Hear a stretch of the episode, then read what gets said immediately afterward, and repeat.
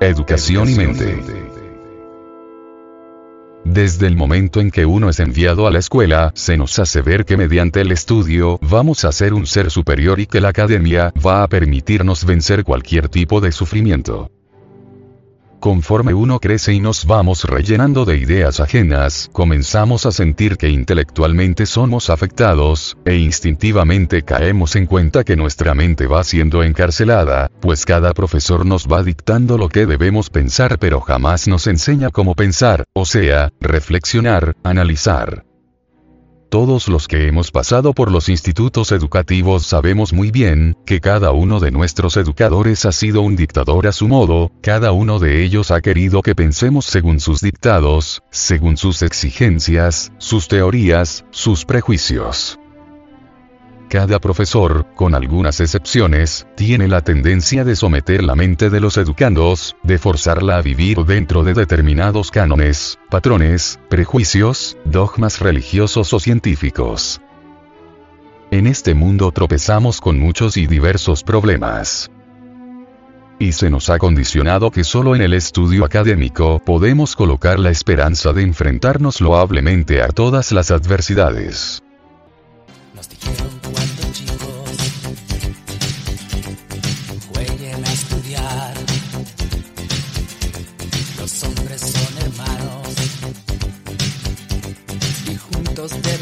Trabajar. Oías los consejos, los ojos en el profesor, había tanto sol sobre las cabezas. Y no fue tan verdad porque esos juegos al final terminaron para otros colores y futuros y dejaron a mis amigos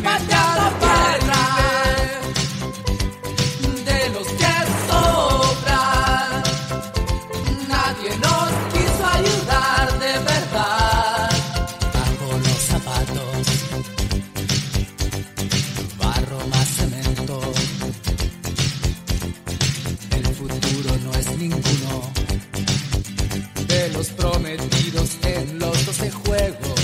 Ellos pedían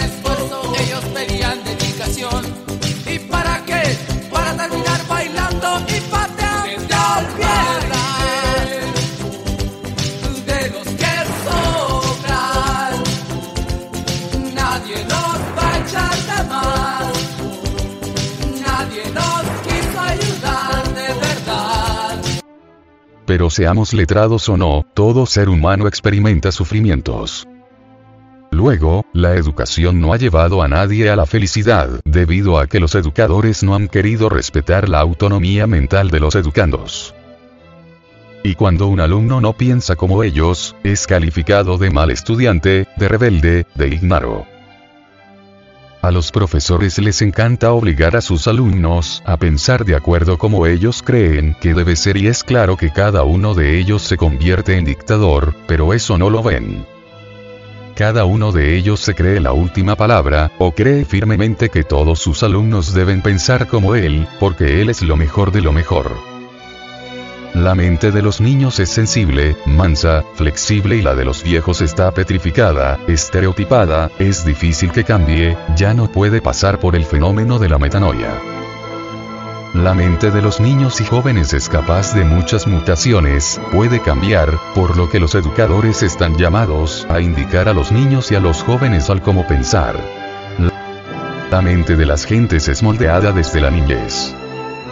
Eso es lo que los maestros de escuela prefieren hacer.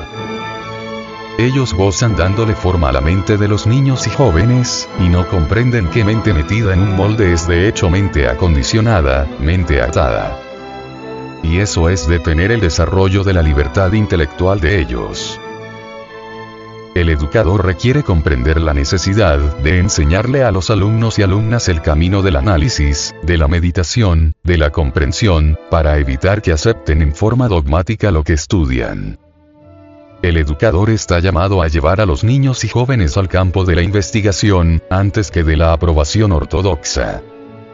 Esto es, no hay necesidad de someter la mente de los educandos, sino encaminarlos a la investigación, al análisis, a la meditación para lograr la comprensión, y cuando la comprensión es lograda, la aceptación es innecesaria.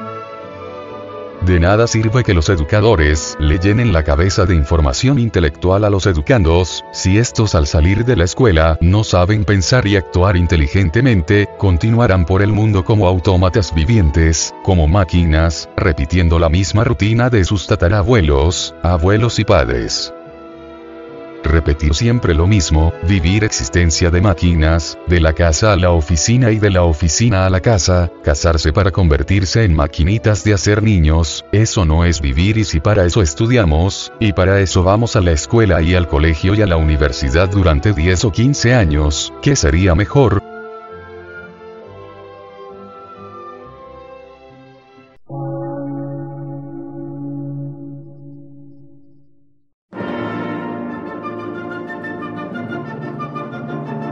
Emisora, gnóstica, transmundial.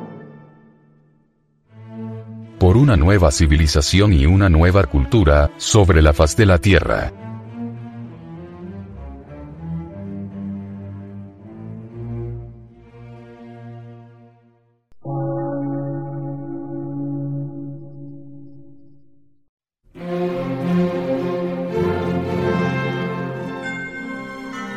Medio de radiodifusión. Científico, artístico, místico y filosófico. De la Asociación Colombiana de Centros de Estudios Gnósticos, Antropológicos, Psicológicos y Culturales. A. C.